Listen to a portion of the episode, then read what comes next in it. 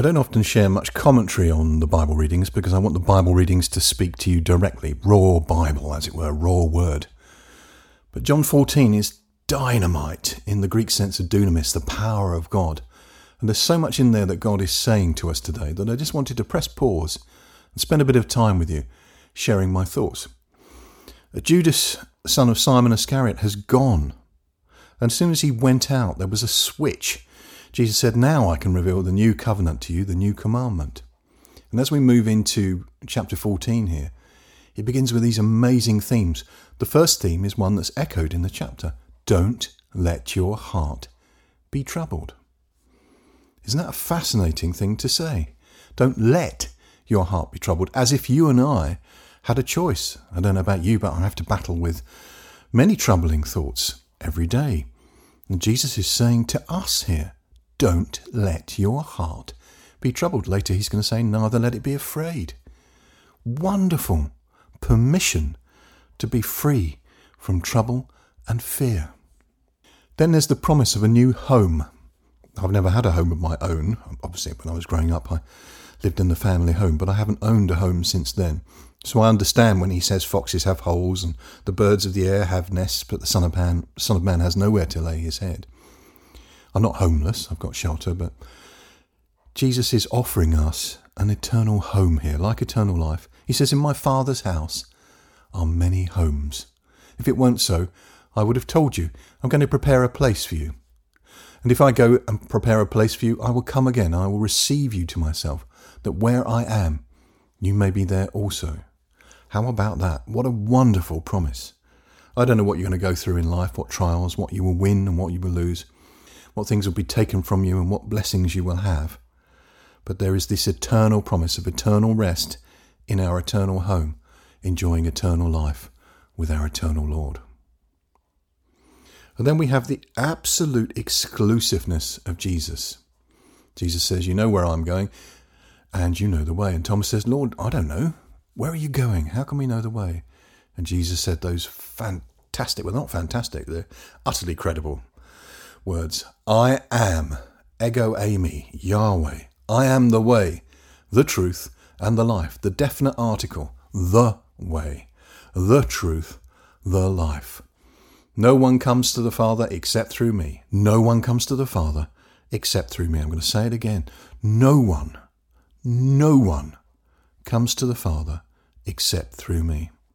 It's very cool and fashionable at the moment to believe in, in comparative religion how all paths lead to God. That is not the Christian message. The Christian message is that there is only one way, one truth, and one life. Buddhism has got lots of amazing things in it. In in Islam, Sufi stories are very edifying. You know, every religion has amazing wealth of wisdom in it. Yet Jesus has this truth in him where he says, I am the way, the truth, and the life. No one comes to the Father except through me. And that's, that's difficult for us not to take seriously. Why would I not want to take it seriously? Of course, I want to take it seriously. Jesus has chosen you and he's chosen me and he's revealed himself to us by the, the power of his Holy Spirit, by the revelation of his Holy Spirit. And we must realize that this is an exclusive faith, open to all. Nice little paradox there. Oh, and then Philip says, Lord, show us the Father, and that will be enough for us. And Jesus said, Look, I've been with you all this time. You've seen the Father. And that's what we need to be able to say somewhere along our discipleship journey. Look, have I been with you so long and you've not yet seen Jesus? And if you see Jesus, you see the Father, because the Father is in Jesus Jesus is in me by the Holy Spirit. And if you don't believe that, believe by the works that you see. I hear these amazing miracles happening in other parts of the world, other parts of the world, in Africa and Asia, you know, in places where perhaps materialism is not getting in the way so much. And it saddens me that here in the West we're not seeing these works because Jesus is equally unambiguous here. Let me read this bit to you. You know, when Jesus says most certainly, it's like, wake up, listen. Most certainly I tell you, verse 12, he who believes in me, the works that I do, he will do also, and he will do greater works than these, because I'm going to my Father. Because the Holy Spirit has come now, because Jesus has been glorified and was able to send the Holy Spirit, we should be living a Jesus like life. That's what's offered to us. What a wonderful. I keep going to say fantastic. There is not fantastic at all. Fantasy is, is dreamland. This is reality. Whatever you will ask in my name, I will do it. Whatever. Whatever you will ask in my name, I will do it. That the Father may be glorified in the Son. Answered prayer, miracles, the gifts of the Spirit glorify the Father in the Son. If we're not living that life, we are not glorifying the Father in the Son. If you ask anything in my name, I will do it. And then, of course, there's the lovely part of the deal which is on us. If you love me, keep my commandments. And his commandment is, to love one another as he loved us. And I will pray to the Father, and he will give you another counselor. The Holy Spirit is my mentor. The Holy Spirit is my coach. The Holy Spirit is your mentor, your coach, your counselor, your advocate, the one called alongside to help you, the one from whom your innermost being can flow those rivers of living water, the one that will slake your thirst, quench your thirst. Because he said, If you drink this water, you will never thirst again. That he may be with you forever. The Spirit of truth. Jesus has said, I am the way, the truth. Now we get the Spirit of truth. Now we get the Spirit of the way. Now we get the Spirit of life, the Spirit of wisdom, whom the world, of course, can't receive. Because unless you're born again, you cannot see the kingdom of heaven, the kingdom of God. And then a word, a series of words that has burned into my heart for many, many years, decades. I will not leave you orphans. I will come to you. If you wonder what's been going in, going on in these 2,000 years since Jesus ascended, the Holy Spirit is here. He has not left us orphans. He has come to us. And here's the promise because I live, you will live also. In that day you will know that I am in the Father, and you in me, and I in you. Oh, these are the very words of God. And then he says, going back to the message of the, the home, home in heaven, but also a home on earth. Jesus answered him, If a man loves me, he will keep my word. My Father will love him, and we will come to him and make our home with him at home with God. Amazing. The word which you hear isn't mine, but the Father who sent me. I have said these things to you while still living with you.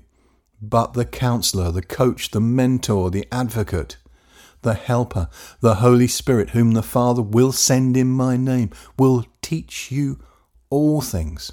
These are extreme sayings, aren't they? The Holy Spirit is my teacher. He teaches me all things, not just the Bible, all things. And he reminds us of all that Jesus says to us. For Jesus says here, and will remind you of all that I said to you. Peace I leave with you. My peace I give to you, not as the world gives, I give to you.